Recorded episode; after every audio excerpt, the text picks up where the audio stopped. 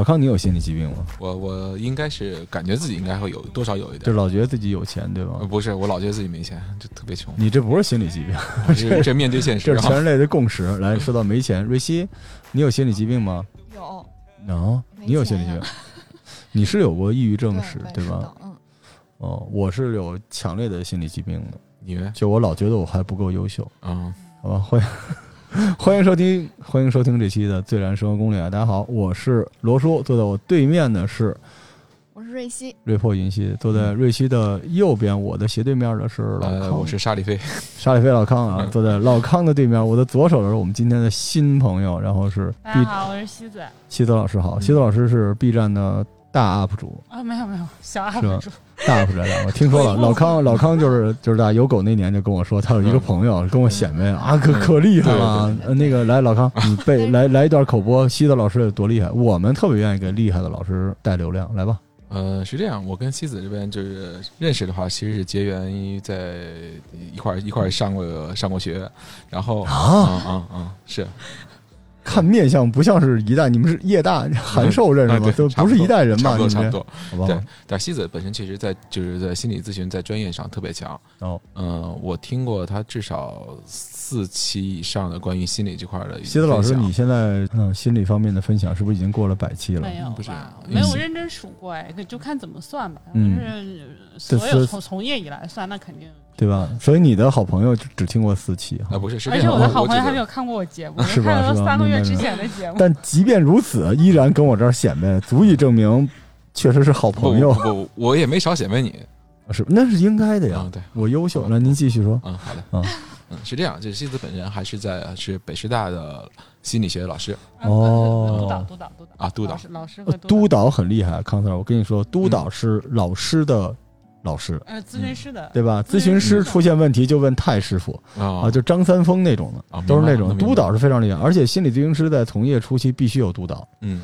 这是他们这个业内的一个规则，嗯，对，也是一种尊敬吧，敬畏自己的职业。对。那那您很厉害，您这徒子徒孙应该很多。所以西子对于我来讲的话，是一个就是算是我储备的一个，嗯，就预防到自己一旦有心理问题出现崩坏的时候，我一定会找他。我就知道他在别人面前怎么夸我了。嗯，对，有钱花不出去的时候，储备了我，专门帮老康花钱。硬核的数据也可以说一说吧。呃，两个月的时间，两个月，两个月时间，从 B 站呃做栏目做西子心理学，从呃从零开始做到十万加的粉丝数，哦，那很厉害了。嗯，很厉害。心理学在 B 站，西子老师实实际上是一个相对蓝一点的地方，对吧？越来越多的人关注了，在之前的时候可能偏小众。嗯就是现在可能没有那么多大 UP 主在里边，因为观众这个现在我觉得心理问题早就是一个比较关键的问题了。在知乎上，心理方面的东西很多呀，很多问题啊，然后很多有更强烈的心理疾病的人出来回答这些嗯心理问题，很奇怪啊。不敢说太多，我对呃心理咨询师是非常敬畏的，因为投我本草的 那个公司老大爷投了投了一家中国最贵的心理咨询的一个所，一个 studio。对，所以现在 B 站方面对于心理咨询的关注在向上，所以 UP 主这边现在应该会得到更多的流量和扶持，对吧？B 站它有一个自己很驱动的算法，比如说你的视频有没有一键三连，大家有没有完播率，主要还是靠内容。如果你内容足够好，嗯比如说我的第二期视频，我的嗯第一期视频只有二十个人看，七个人都是我的朋友们。然后老康没有，老康他，他但我们哎真有没听说过啊，没没跟我们说。呃，就是我，所以就真正看了，这可能就三个人吧。嗯但是我到第二期视频就破了四十万了，所以它实际哦上跟扶持没有关系，它它还是一个非常靠内容和原始驱动，然后嗯大家的投币点赞，嗯，对。那还是好，就口口相传。我个人认为它不是一个就是靠关系和扶持的一个。哎，不是不是，关系是关系，扶持是扶持，就是扶持是让他们觉得您好。嗯，啊，是，然后呢，他们让更多人看到。关系是你逼他相信你好，嗯。就我们是一个靠关系的嗯。播客节目。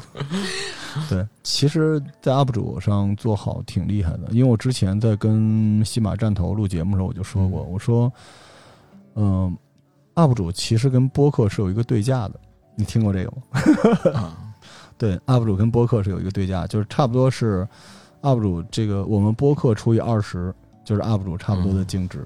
实际上，播客这个行业里边做心理的很多，嗯因为成本很低。嗯就播客和 UP 主我觉得有两个区别，呃，一个是 UP 主他的技术更好，嗯第二是他专业性更强。嗯视频嘛，对吧？首先你得有大量的时间来做，其次就是你本身得足够专业。播客可不是，播客就是其实不专业，有人骂人也能是吧？杀人放火嗯鬼故事又来了，嗯骂人也能得到很多人关注，因为播客很大程度上就是很多人做这种负能量的发泄，听听这些节目，跟着一块骂骂人就完了。但是 UP 主可不是，你视频要过审，你首先你的正能量，对吧？你包括解决大家什么问题，而且刚才像西泽老师说的，就是它本身好，大家才会传播，这个挺确实挺厉害的。所以西泽老师来到播客的世界是降维打击。没有，我我我我小的时候就想当电台主持人啊！我是吗小学三年级参加了一个河马哈哈的节目，少儿节目，电台的。嗯，然后四年级就一直在去，然后那个时候就立志要当电台主持人。后来发现自己的声音就是，嗯，声音挺好的，声音挺好。您是靠声音吃饭，嗯我也是靠声音吃饭。西子老师这种声音，如果就有人过来，比如心理咨询，说我最近有点抑郁，西子老师说嘛呢？嗯抑什么郁？这也不行，肯定是那种特别温暖、温馨的。然后我是因为我要融资嘛，嗯我天天就得说说说说说说说的啊。我们这职业的跟人聊天了，对吧？得让人放松。之前跟大家说我要录这期节目，我收到了我几个特别重要的朋友的问题。您觉得心理咨询师是在给人洗脑吗？当然不是了。我举个例子啊，就是我有一个好朋友，然后他也去做咨询，然后他的咨询师就是反复跟他说说你还有救。啊这这不是洗你要脑听我的，你要听我的，你还有救 哦，这啊！这就嗯是很典型的，就是 PUA 呀、来访者手上永远有他们自己选择的权利，嗯然后我们永远是让他们去看清自己的人生选择和更好的了解自己和人生发生的事情。但是您觉得您更接近真相，还是更接近希望？我在疫情期间做过一个节目，很多人就是啊，我知道真相啊，大家囤粮食啊、囤口罩什么的，我就把他们全怼了。嗯，因为我做播客的逻辑是，哪怕是假的，我要给你希望。嗯，因为我没法替你解决问题，嗯。所以很多时候就是咱们说不传谣、不造谣，但实际上还有一层，我还是个医生，嗯。看着看着像吗？不太像，我是个医生，我不能告诉你你有多病，病的有多重，因为你如果还剩两三年的时光，你就好好生活就完事儿了。嗯，所以我们有这个逻辑。那心理咨询这个领域里边是希望重要还是真相重要？心理咨询这个领域，如果只让来访者看到希望，那我们就是鸡汤，那来访者也不信。那就是播客了啊。果我们让看来访者看到的是真相，那其实这对来访者来说，有的时候他们太痛苦，也没有办法去面对。是所以我们其实做的事情是说，让来访者在真相中看到希望。哦，我举个例子啊，嗯奥巴马他是一个黑人家庭的孩子，对嗯不对？嗯但他同时也是美国总统呀，所以很多时候我们怎么去看待一个人人生和发现的事情是有很多维度的。那我们作为咨询师，其实是帮助来访者看到更多的维度。对，您刚才聊完之后，我们很多黑人听众就脱粉了。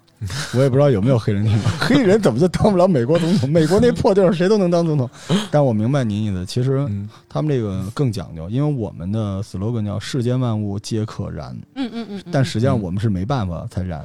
但实际上心理咨询师不能这样，心理咨询师可能要抛弃它，可能还要在这里边。其实有些时候您在跟人对话的过程中，因为我不太了解，啊，应该是要堆积大量的数据。对的，然后在这个过程里面，其实您是看到了很多真相，但你不会把所有真相都组织起来交给他吧？呃，我觉得这就像潜水一样，那潜水教练可能能潜五十米，那我作为一个学潜水的人，我只能潜到一米。但我不能因为我能潜到五十米，我就让他到五十米。嗯我只是从一米哇、这个三米、五米，嗯我们慢慢往下来。哎，这个感觉这个这个对，那您最终的目标呢？你还是要解决问题的，对吧？最终的目标是我们共同制定的目标，是他想到三米、五米还是十米。然后这个如果是现实的，那我们就努力往那个目标去。会不会有些时候他想去的那个深度是不适合他的？您会去诱导他呢？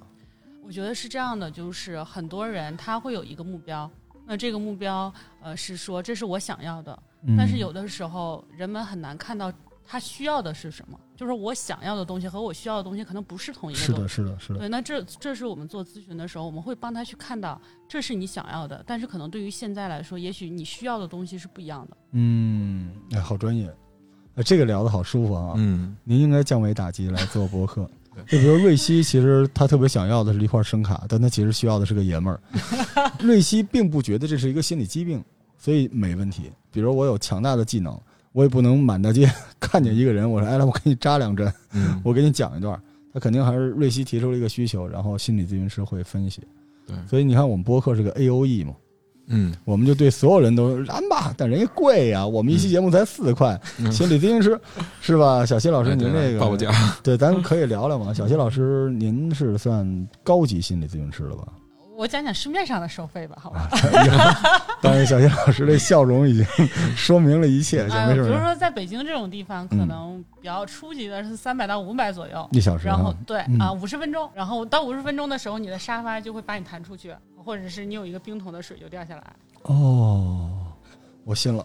嗯好嘞，好嘞，好嘞，真真好。然后可能稍微成熟是五百到八百，嗯然后可能更资深、更专家到一线以上，大概是这个。我有一个问题啊，嗯，因为我知道心理咨询现在不是医保项目，嗯。我这个医生啊，嗯。医保项目的好处就是均质化、格式化和标准化之后输出，嗯。嗯。但是心理咨询如何来？因为我知道一一七年哈一八年我记不清了，就取消了心理咨询师的那个证，嗯，但那个证是一个没什么用的证。对对，老师，我没说错啊，没说错。因为为什么呢？我们中医也有一个证，嗯。嗯。中医想考证非常难，但是当时这个某部门开了一种执照，叫中医按摩师、啊中医康复师，这个证跟卫计委、卫健委一点关系都没有，嗯。就这个破证儿特别难考，很多老中医根本就考不过来，所以这个证儿我们就一直希望把它取消掉。好像心理咨询的有点类似哈，之前这个，嗯，心理咨询师证跟中医按摩呀、剪头理发呀，就是当时的这个含水量是差不多的。然后我有一个好朋友是某美国高校的博士后啊，嗯心理学的，然后回国考这个证没有过。然后我身边有好多朋友，嗯然后都是比如说美国的很专业的这个名校的心理学硕士，回来考这个证都没有办法过。我有一个理解，浅显的理解，因为中国政府其实越来越关注民生的心理健康状况，嗯所以我觉得可能卫健委会推倒重来。现在是医保好像在海淀的一些已经可以十块钱一次咨询。嗯就他现在的一些政策已经让他去推进社区，嗯，然后推进到一些什么学校啊、医院呢、就是但是可能这个进程就是还在嗯进程中。这个最显著的特点是有政府采购。对，之前是有一些我知道，呃，有一些医院里边的一些心理病人嗯。在呃违法，是吧？嗯。违法违规的一些需要精神辅导的，嗯。还有一些是学生，嗯。还有一些是产后抑郁等等的，包括一些 PTSD 那种情况。是的，是的，是的。然后这些人现在其实政府是有政府支持采购的。嗯。啊。一说政府采购，老康眼睛亮了，天下还有老康搞不定的政府采购，你给我弄点来，我我也辅导一下行吗？嗯。我先把那可燃这层来了，嗯再来小西老师那贵的，我们这四块钱一段，小小西老师那再纳入政府采购哈。对啊所以我觉得咱们往正向说，我觉得嗯中国政府会越来越关注这件事情。对，只是不想让它像之前没有之前的，无论是现代医学还是传统中医学，它系统太庞大，嗯所以它那个过程就是它的发展进程，因为它的呃标准化没做好，嗯所以有点混乱。所以我一直觉得会未来会更好。嗯，现在有很多市面上呢，因为我不太了解小谢老师是工作室还是什么样的就市面上有一些呃合法的进行心理咨询的项目是挂靠在一些咨询公司的嗯侧面，但实际上那些咨询公司都可混蛋了，然后呃这五百块钱可能要拿个三四百块钱都拿我听说过有抽成抽九成的，是吧？那那您说的是某个播客平台吗？我们就我我我，你们几个都听着啊，我对就四块，对，就四块钱。但是我我刚才想问什么呢？就是如何来确定这些心理咨询师的等级？就像您说的新手，嗯，我觉得首先是呃科班的一定要比不是科班的要好，所以他会有学历。对，就是你专业学过的和嗯你参加外面培训的，相对来说科班的会更靠谱。现在其实跟大家补充一句，虽然这个执照目前暂时还没有一个明确的东西，但是很多大学里边是有这个学历的，对吧？比如北师大呀、北师大北大对吧呀，全国有四十三家，是？吧？而且现在已经到有硕士、研究生有这个，对不，知道博士现在有没有还不知道、啊。博士也有，北师大有也有啊博士点，对。对你，你看这个就是我觉得慢点来也行。所以首先像西子老师说的，先要有证书，嗯其次就是你得有那好一点的培训班儿。培训班也是证书，也比那野的好，对吧？对好多看两本星座书的，是吧？看了个 Lie to Me，就说自己是心理咨询师，会穿高跟鞋就行了，这哪能那么简单啊，是吧？？那现在这种培训班嗯，呃，您有什么办法帮我们？因为我们的听众很多人对这特别感兴趣。嗯，就他除了小谢老师之外啊，先不知道小谢老师多少钱，他怎么分辨这件事情呢？就是新手还是怎么？呃，比如说像他在这个过程里，他有一个工督的，就是工作了时间多少小时，这是判断他的年限。那我们怎么我们怎么相信这件事呢？他说了就一定是真的吗？嗯、还是要去一些比较正规的网站。啊、首先就是比如说有一些大学，他会开一些心理咨询的点，哦这个哦肯定是比较正规的。啊，这个是很好的渠道啊，通过嗯大学找，就是比如说北大有、嗯啊，北师大有，它是嗯对外开北师大。找您就行了，找不着您，对，您是您是那个祖师，就是后殿的那个，然后他他肯定相对来说会非常正规，因为他们一定会有一些学历的审核呀什么的。嗯嗯嗯，然后现在在网络上的一些呃咨询师的话，他们也会有一些很多的学历审核、实践审核，嗯然后在网站上，嗯，所以那也有这种专业的机构，现在有网络比较专业的机构啊嗯，，对，不是什么五八同城什么的，嗯对他他去这些网站的时候，他本身去递交这个资格证啊什么，他们是经过一些筛选的。然后关于这些，比如说培训的这些呃项目，有很多人他会写的很长，就是我觉得我们这个行业里的呃有一个问题啊，就是因为大家的学历。呃，很多人可能百分之八十现在从业者，他其实不是一个学历教育出来的，所以他们特别喜欢给自己挂各种证儿啊。我举个例子，比如说国际某某某某某某证，那这个证可能国际上没有，中国也没有，它是一种中国特色。白明白，它是对。那其实这种证，我会建议去知乎去搜一下，就到底嗯这个东西是不是靠谱的。还有宇宙的吧，比如说，就它有很多什么这个证啊，这个流派，其实外人看起来就很困惑，就说嗯这个东西是什么。但其实可能大部分拿着这些证的人。呃，他其实是没有那么专业的，有很多证啊，所以我觉得可以拿知乎去搜一下。所以您看这证啊，您就参考这瑜伽就行了。嗯有一段时间，你看那瑜伽就各种大师啊，这之光那之光，还有巴西的瑜伽、日本的瑜伽，然后印度的瑜伽，每个瑜伽教练都一堆 title 嗯，啊，一节课大概六十块钱，基本都这样。然后最后要问他有没有督导，督导，督导，嗯，嗯，督导相当于给他背书了，等于对吧？对，因为其实在美国来说，啊、他的这个个案的话，其实督导是要负牵连责任的，嗯因为督导要为他的小时数签字。哦那如果就是他们发生一些纠纷，督导是要负牵连责任，或者哎我想问一下，会发生什么样的纠纷呢？呃我举个例子啊，比嗯如说咨询师跟来访者谈恋爱了，这个是不允许的。我们这算谁的事故呢？这是咨询师的事故，这是咨询行业里边师的明确对，这是行业明确规定。啊还有这种行规？嗯啊，对，嗯就是首先，比如说像老师、咨询师，他本身是一个跟权力不平等的专业。比如说老学生爱上老师，他其实不一定爱的是老师这个人，嗯他爱上的可能是一个权威或等等的这些东西。那他们是存在这种剥削关系的。嗯那咨询师和来访者也是，来访者。咨询师知道来访者所有的事情，嗯那来访者其实根本都不一定知道咨询师这个人到底是喜欢什么卡卡西，还是喜欢嗯就是谁，我也不知道。我才反过来，怎么卡卡卡西？西 我海贼王，对还好吧是海贼王好吧，其实其实都不知道。嗯，那在这样的时候，如果咨询师是非常容易去，明白嗯，明白。那他这个有点就是说，伦理，对咨询师，因为他离那 PUA 特别近，嗯，他可能是另外一种武器，所以它一旦离那个近了，就跟某种药品似的，对吧？你不能乱用嘛，你一旦嗯用了，你对一些人来说就是个危害，对一些人来说是好的，它既有信息的优势，它又有这个属于在权威跟技术上的优势。而且还有情感上的优势。嗯它就是官方合法的 PUA，如果用的不好的话对，而且这个行业也不是没有丑闻，对对吧？嗯，那督导是要负责任的。是哦，那这个那让您给盖个戳不容易啊，您督个导呃是的，是吧？那您嗯督导收费吗？嗯，大大学给我钱，学校给我钱，学生不给我钱。哦，您要收费，您就是中医了啊！没有，我们这中医有一老师傅迷迷瞪瞪的，就自己都半截入土了，然后一个学生督导一个五万块钱，啊，然后桃李满天下，一堆这个连感冒都扎不好的大名医的学徒，但是因为这个心理毕竟来的比较晚，嗯而且环境比较好，而且他又嗯背靠着大学这个学术机构。对对，那我想知道西德老师，您是怎么成为一个心理咨询师的呢？我觉得应该是对人比较好奇。我从小就对人比较很好奇。你看我说这个话，你就皱眉头。嗯，我也对人好奇，所以我就努力赚钱工作来着。我没想过要当心理咨询。我高中的时候就对人很好奇，因为我跟我闺蜜啊，还有周围人，感觉性格都不太一样。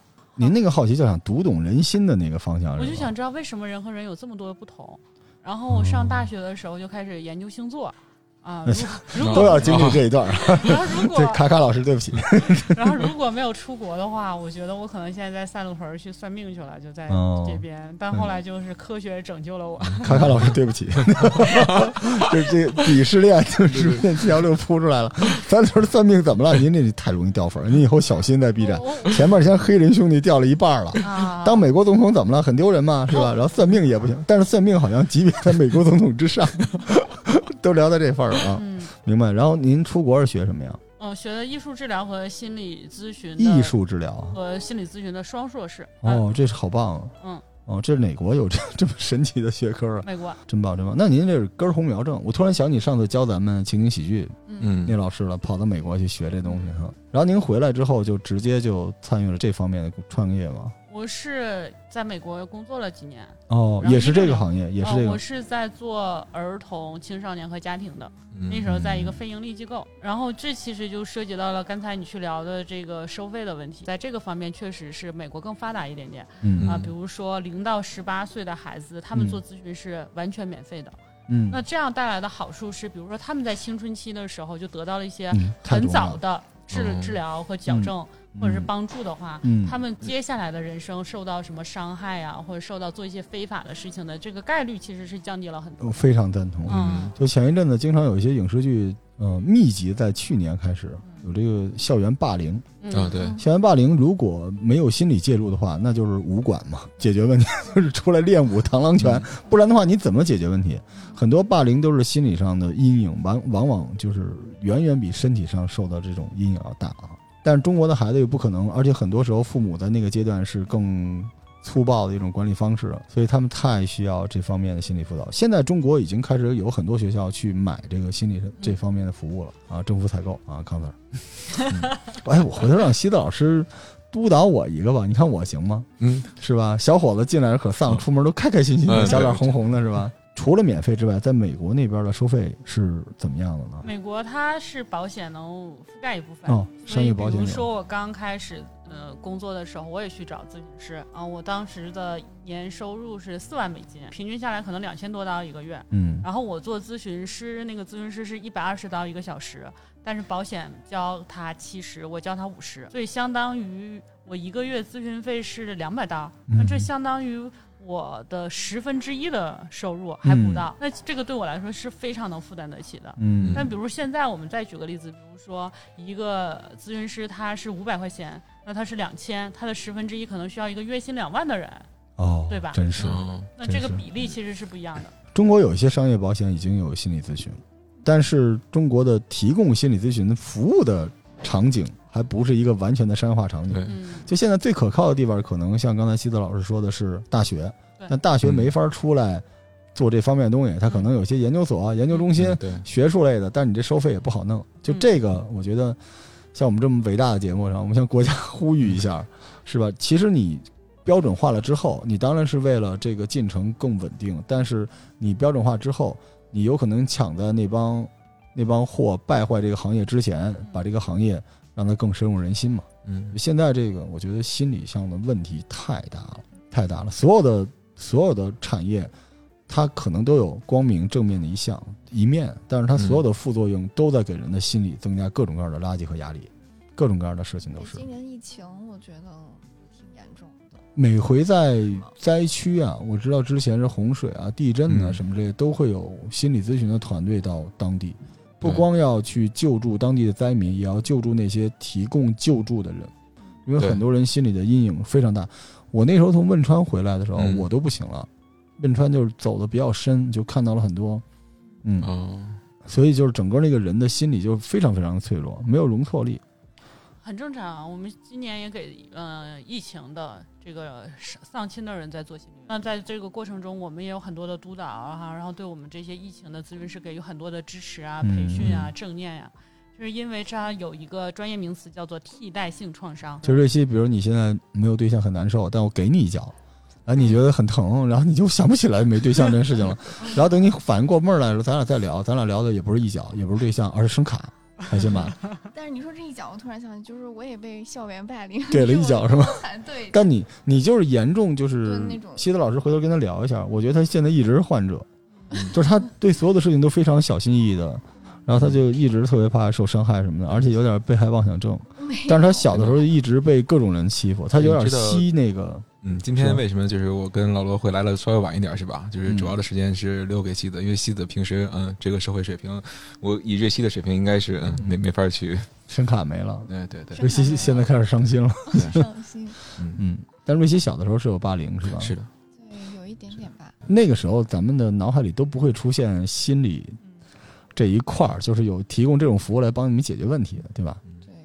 对，没有就不知道去哪儿。那时候还会觉得去哪儿呢？现在你跟我，我跟你说，就是还有那种网络霸凌的人，嗯就以我了解的 CV 里面就有一个人居然去看什么精神，就是精神病医院嘛？还是什么？嗯就找不到地方，就是完全不知道为什么会去那样一个地方去看。嗯，应该去找心理咨询师，嗯但是就会出现这种不知道去哪里看病。就是那为什么不去找心理咨询师呢问？题是，心理咨询师可能，我觉得还有一个问题，就是之前我遇到过那个莫娜，然后他是这样子的，他说我跟你是朋友，我就不能跟你咨询。是这样的，嗯，我跟他已经聊过了，所以我们两个现在他不能成为我的心理。我认识了他，嗯，然后我只能他介绍我不认识别人来帮我做，嗯是这样子的。所以就是这个问题，就是可能他是没找到对的人，他又不敢找，因为他相对来说还知名，又不能乱找。嗯就那个时候我本草的时候，有一段时间压力很大。我发一些朋友圈，朋友圈里都是我们要努力奋斗。然后那个人后来就跟我说：“说你应该去看看心理医生。”我说：“我最近太忙。”我说：“我尽量让自己解决问题吧。”然后他说：“你真的要看。”后来他劝了我一年多之后，然后他自杀了。对，但是自杀没成功啊。然后他现在就成为了一名工人，在广西十万大山里面，也不知道在干嘛。嗯呃，但是后来我的心理医生其实是艾文，就是录节目，因为有的时候我不知道心理咨询的现场，我我确实之前有过一些不想提的东西，但是嗯有时候有人给你，有时候你出来都是一种放松吧。嗯，我就是替代性，就是我用了其他的方法，嗯，所以有些时候在播客的世界里面，就杀人放火、鬼故事这些人，他除非是非常高级的商业头脑在支持他，不然的话，他心里多多少少是有一些问题。嗯他才会故意要输出这些东西的。对，只是我们自己不愿意认同这件事儿。就现在有很多人不认同自己是有心理疾病的，可能对他们来说，心理疾病就是抑郁症，他就抑郁症就取代了所有的心理疾病，而且甚至我多说一句，我都不觉得你要有心理疾病你才去找心理咨询师，对对吧？这个我们中医叫上医治未病，很多时候可能你遇到问题了，你是不是就应该有人去跟你嗯对话？就这是已经是一个标准的服务了，对不对？嗯对，是吧？我是觉得是需要，因为我之前我觉得高中抑郁的时候，其实我觉得很多就是因为你钻牛角尖儿，你就想不开，然后你就觉得我只有死掉，我才能解决所有的事情，我可能就不会再有人烦我了，对那种感觉，每个人在嗯，不同的时刻都会有。就是我必不，但是那种强烈的想要去，就是这件事情，所有的事情对我来说都不重要，就是我听不到别人说话，别人说话对我来说不嗯重要，然后他说的什么我也听不到，嗯，然后我也不知道老师他要跟我说什么，我觉得都不重要，这些都不关我的事儿，嗯我就觉得很难过，就是这些事情都在干扰我，就是我就觉得那种是很强烈的想排斥这个世界的那种嗯感觉。谢老师他这个算童年阴影造成比较大的创伤吗？他这大概值多少钱挂一跑？但是那时候是他们说那是青春期抑郁，就是正常。抑郁确实是，就是青春期确实是有抑郁的高峰期，就我们人可能在好几个人生阶段的时候都比较容易有一些抑郁啊、焦虑啊，嗯，这还是其实确实是有正常的部分。所以他这个现在您看他这样子算正常的吗？我们不是算命的，我们不是看面相哦。您已经落，您已经过了那一块了是吧？是那那刚才您那个 PUA 让他给您写简历的时候，您是怎么做到的？是是因为是因为我觉得好像好多人对我们咨询师都有误解。嗯啊，都说你看，你来看看我有没有病、哦啊，你来看看我在想什么。嗯那你觉得我现在就是我们在录这个节目之前，刚有个人跟我说，哎，你看我就是这样这样了，你看我是有心理问题吗？我觉得这其实是一个很大的误解。嗯就首先，牙医是不是得上诊所拿那个镜子才能看牙，对吧？对，所以我们也是要在咨询室有一到四次的评估才行。我以为您说您需要一沙发。那再比如说我们的时候，当你给我一个现象这只是，比如说你说你胃疼，胃不舒服，嗯那实际上这可能是没病，这可能是胃溃疡，这也可能是胃癌，嗯对吧？那如果我只是很粗浅的说啊，那你这个就是胃溃疡，这其实对你是很不。嗯，明白。所以我们其实是没有那种在大街上随便能鉴赏别人的能力。要这样的话就可以算命了，那样更赚钱了。主要还是得付费，对对就付费，有沙发、有房子、有茶、有咖啡的时候可以聊的。我们所有人对心理咨询啊，讲良心话，很多百分之九十的场景都是从美剧里看来。成长烦恼，就这任何一个里面都有一个心理咨询师，觉得好厉害啊！有人听我说说话，是吧？他他好像美剧里面都扮演很多搞笑的角色，看什么剧了？嗯正剧里边可能是拯救世界的，但是在中国真的是需要大家重视这件事情。嗯，就是我们遇到的很多日常生活中的问题啊，没有杀人放火，嗯没有妻离子散，所以你遇到的问题可能有一半儿都是心理问题，嗯一多半儿。嗯对，我想问西德老师，平时就是在收费业务中遇到的比较多的，就是他们一般会，呃您刚才说的那是片儿汤的那种人啊，说你给我看看我有没有病，我经常被人遇见，老罗你给我看个病啊，你给我说一段儿，就那种像您真正就是付费购买您服务的时候，他们一般会就是那个场景大概是一什么样儿？什么样？他们会问什么样的问题？就大概是什么类型的问题需要您解决？比如说老罗来咨询室嗯，我来，我来，我啊，那所以就又开始了，我又 哎我偷了一只狗，，对，然后你来。来来了呢，就是我们第一次见面就先了解一下你的情况呀，嗯比嗯，如说对吧，对，家里几头牛，腰缠万贯，嗯 然后顶流播客啊，本草生活然后，为耕什么读书社，为什么来呀？嗯。然后成长史啊，家里有没有这个精神病史啊？然后这个父母关系怎么样啊？从小跟同学关系怎么样啊？我会，我一般来说我会问您，我说我最近就是觉得特别的不开心、不快乐那，我可以会可以这样来，嗯，可以啊，可以啊，那就嗯可以问，就是说持续多久了？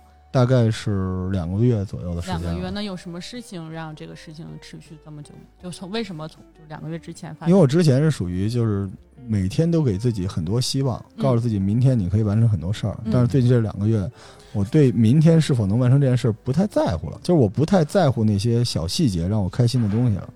所以以前你是比较充满希望的，但是这两个月你是有点怀疑，说是不是真的这样子？对，我觉得那些事儿它不一定值得我。就原来老觉得自己一开始的心理状态是不能虚度时光，嗯后来是不能不创造价值，嗯不能不好，不能不优秀。嗯，但是后来突然觉得这些事儿没有那么重要，所以没有那么重要。而且我的逻辑是我发现我周围的人就是很多没有跟我同步。嗯，对，因为我可能老觉得自己是一个狮子王，嗯结果到最后发现我是个野狗，我周围的人都是松鼠什么之类的，然后我一下子就觉得不是原来那想法了，所以其实好像影响你的不仅仅是你的这个想法，还有一些周围人也会对你有些影响。非常重的影响。啊、你能帮我多说一点点？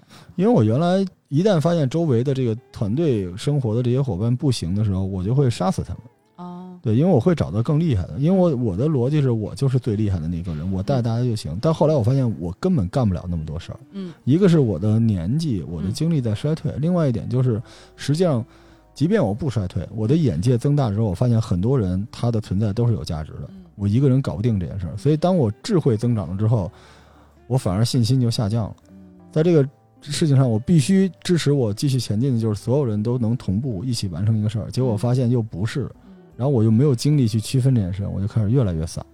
所以好像说你原来有一个期待，是期待说大家一起努力完成这个事情。是，然后我就是狮子王，最亮的、最厉害的。对对。对对对然后如果我做不到的话，就我周围的人做不到，我就把他们换掉，对因为我相信我一定会找到这样的队友。是，但是可是当我现在的时候，我会发现有些改变是在于每个人好像存在都有它的价值和意义。嗯，然后当我的智慧变得更高，然后当我可有就是可以看到更多的时候，我会发现可能很多事情不是换队友就可以解决的。是的，是的。我发现我在就是太阳在升高，我在下降，嗯，然后我就没有原来那么期待第二天来临了。所以就没有那么去期待第二天来临。是，嗯，你这个这样的感受是第一次有吗？对，以前有过吗？十数年间从来没有过。从来没有过。就是最近才开始有，可能我会不会因为跟我最近对于健康的焦虑有关？我最近身体经常出问题，嗯，会不会跟这个有些关系？所以你就会觉得跟身体也有些关系。是是，所以开始有一点点焦虑了，现在有一点点焦虑。你觉得那个焦虑的表现是什么？会没有耐心。会没有耐心？我原来会把自己美化成一个特别敦厚的长者，去嗯告诉你说没关系，嗯你做错任何事儿我都能 handle，我都能搞定。但是我现在就不行，嗯我就觉得你就是不行，但是我又不像原来那样要换掉你，嗯所以我就开始要接受你的不好。嗯于嗯是消耗更多的精力。然后当我精力消耗更多的时候，我发现我能完成的事儿在下降，嗯，它离我的目标越越来越远，然后嗯我就进入一死循环。所以刚才就像一个心理咨询的评估的是是就是咨询师在了解，你看你生活的每一个维度，他从一个小的切口，然后开始，然后开始了解你的人际关系，然后了解你对健康、你对很多事情的想法，然后慢慢嗯延展开来。嗯，刚才这段收费吗？你要拿两个牛肉面啊，但我发现嗯我跟西子老师沟通的过程中，我自己能梳理我自己嗯啊，没没那么多问题啊。实际上我们非常好，我们是黄金团队，我跟老康是两只松鼠 啊。我们团队现在其实挺好嗯，只是我我就在设想，因为其实能够买西子老师的时间的人，其实他应该不是那种，就是经济方面应该还好，嗯。就是所所谓的中产的焦虑嘛。嗯。就不管你是不是真假，就是你觉得你现在衣食无忧，嗯。但是你想进步或者你想维持，你都会觉得有问题。所以他们一般遇到的是我这种类型的问题吗？是这样子的，我的来访者一般分为两类，第一类就是他们认为自己的问题比较严重，嗯。然后找过一些其他的咨询师，觉得不是很有帮助，嗯。然后他们来过了，嗯。这是第一类。嗯。第二类确实就像你说，在经济上并不是呃对价格的敏感度没有那么的高嗯啊，嗯，这两种比较多。好吧。其实这场景挺有意思的，老康就嗯从来没有这个问题，老康有一傻松鼠，嗯天天可开心了，嘿，嗯他哭那么他他就每每每天这个人沙里飞，嗯，老罗在就行了，对，每天都这样。但是其实我们录节目的时候，您知道，就是一个浅层的心理，我们不能叫心理治疗，就是一心理介入。对就是我们录的过程中就特别开心，因为大家在录节目的时候，就是精神维维度能调到同频。这很好，对，嗯还有一种就是我们录出这个节目对别人有价值。你看我们的节目，其实吃喝玩乐各种东西都有，但是实际上有些人老问我说：“老罗啊，什么时候录鬼故事？”就是那种东西，其实能给我们带来巨大的流量，但实际上我们希望录一些能让你轻松，然后一点点那个能量，有点温暖的那种东西。所以很陪伴，很治愈。是，我们就想录那种特别治愈。虽然我们嘴里叫燃，不然怎么治愈？我们又不是女的，对吧？老爷们儿跟老爷们儿之间怎么治愈呢？嗯只能靠燃吧？难道能靠抱抱吗嗯？所以没办法。但是心理咨询这个行业现在听起来，我们聊这节目不知不觉聊了好久啊。就其实我们还挺喜欢的。那他这个从业就业前景怎么样？前景，嗯、我们前段时间，去年前年吧，央视说心理咨询师最高可以日薪九千，然后这其实给了很多的从业者，就是门外的人，大家的一些不是很切实际的期待。嗯，包括现在的宣传都会说啊，这是一个月薪可以两万啊，月薪可以三万啊，这是一个黄金职业。哎，我以为是应该在两三万吧，就像您说是成熟期的这种。但是，就是我们的行业调查报告啊，在心理咨询有一半的人前三年是入不敷出的，哦啊、也就是说，这个收入实际上是很少的，哦，所以你可能要做很多其他的事情去养做咨询的钱，因为你要花嗯大量的时间去培训、学习，然后督导，然后场地费等等等等，这些都很费钱。嗯场地我们可以解决，多看看，政府采购场地我们有的是。然后前五年的话，可能赚的都不是一个所谓可以暴富的，前五年，前哦三年可能都不太能赚钱，前五年可能能维持一个收支平衡吧。一个是您提高自己的业务能力，一个是增加在圈内的口碑和阅历，嗯是吧？也需要做运营，让更多人去了解。对，对，然然后所以，但是他的优点就是他可能不像程序员三十五岁就死掉了，嗯，好，又掉一波粉儿。嗯，您这您是心理咨询师吗？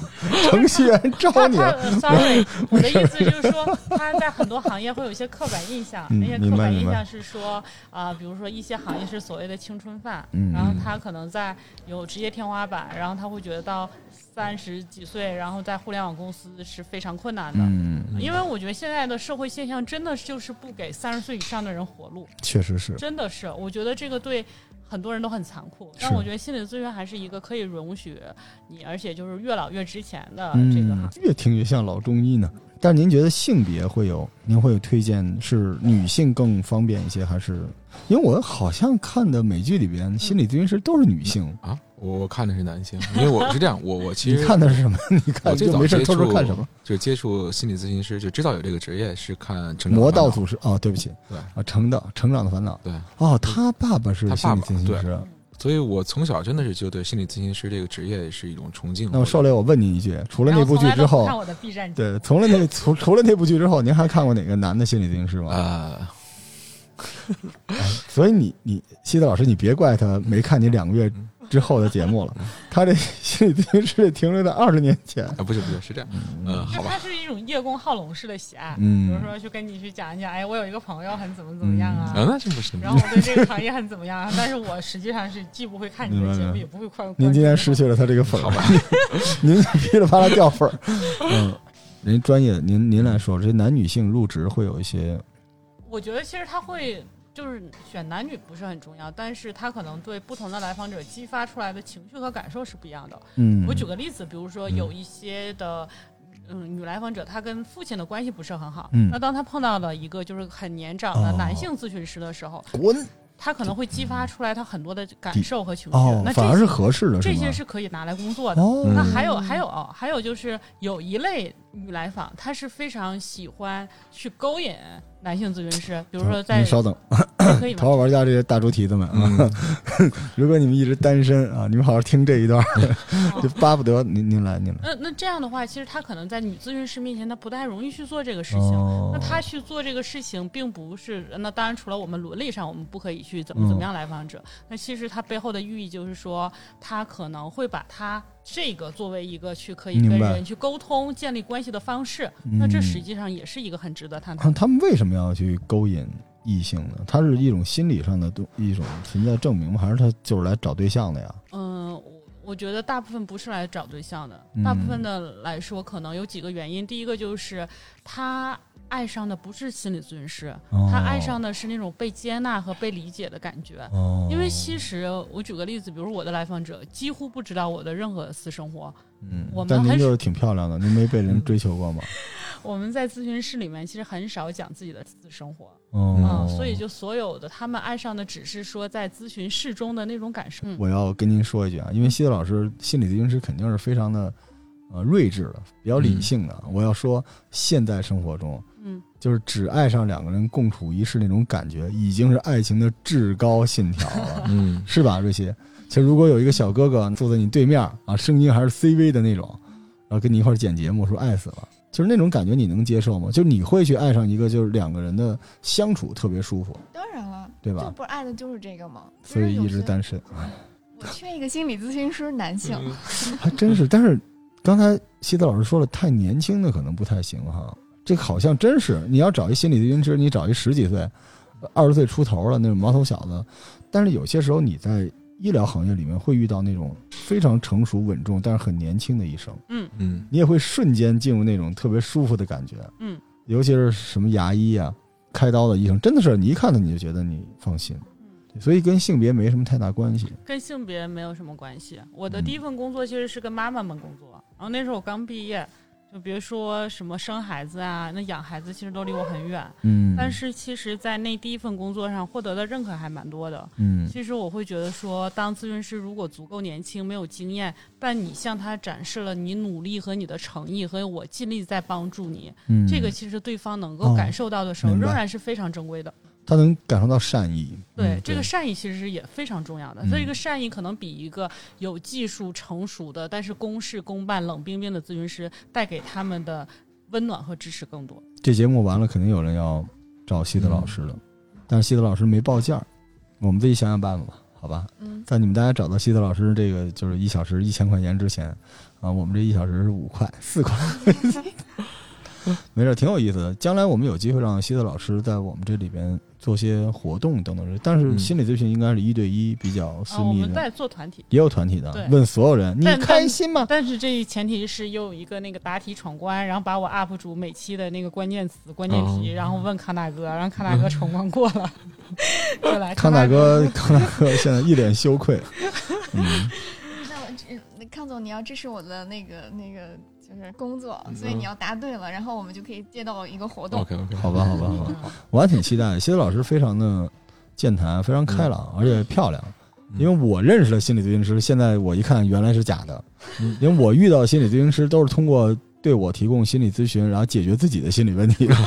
就每次去我都被人骂一顿，然后我觉得他们心理问题比我还严重，所以这行业还是需要一些解决的。嗯我们希望它能够有更规范，让西子老师这种根红苗正的，这真的是根红苗正，嗯国外也学这个。而且现在又在名校又做督导，而且做了很多年，而且又是 UP 主。嗯，我们希望有这种就是带证的、嗯带流量的心理咨询老师越来越多。我们也希望，呃，收听节目的小伙伴们，你们有些问题是世间万物皆可燃一下就完事儿了，有些问题是病，还是得瞧病。去健身房健身也不是因为有病，对吧？去健身房健身是为了让自己身体更好。那去咨询室做咨询也不代表有病，去咨询室呃是为了你的心灵健身。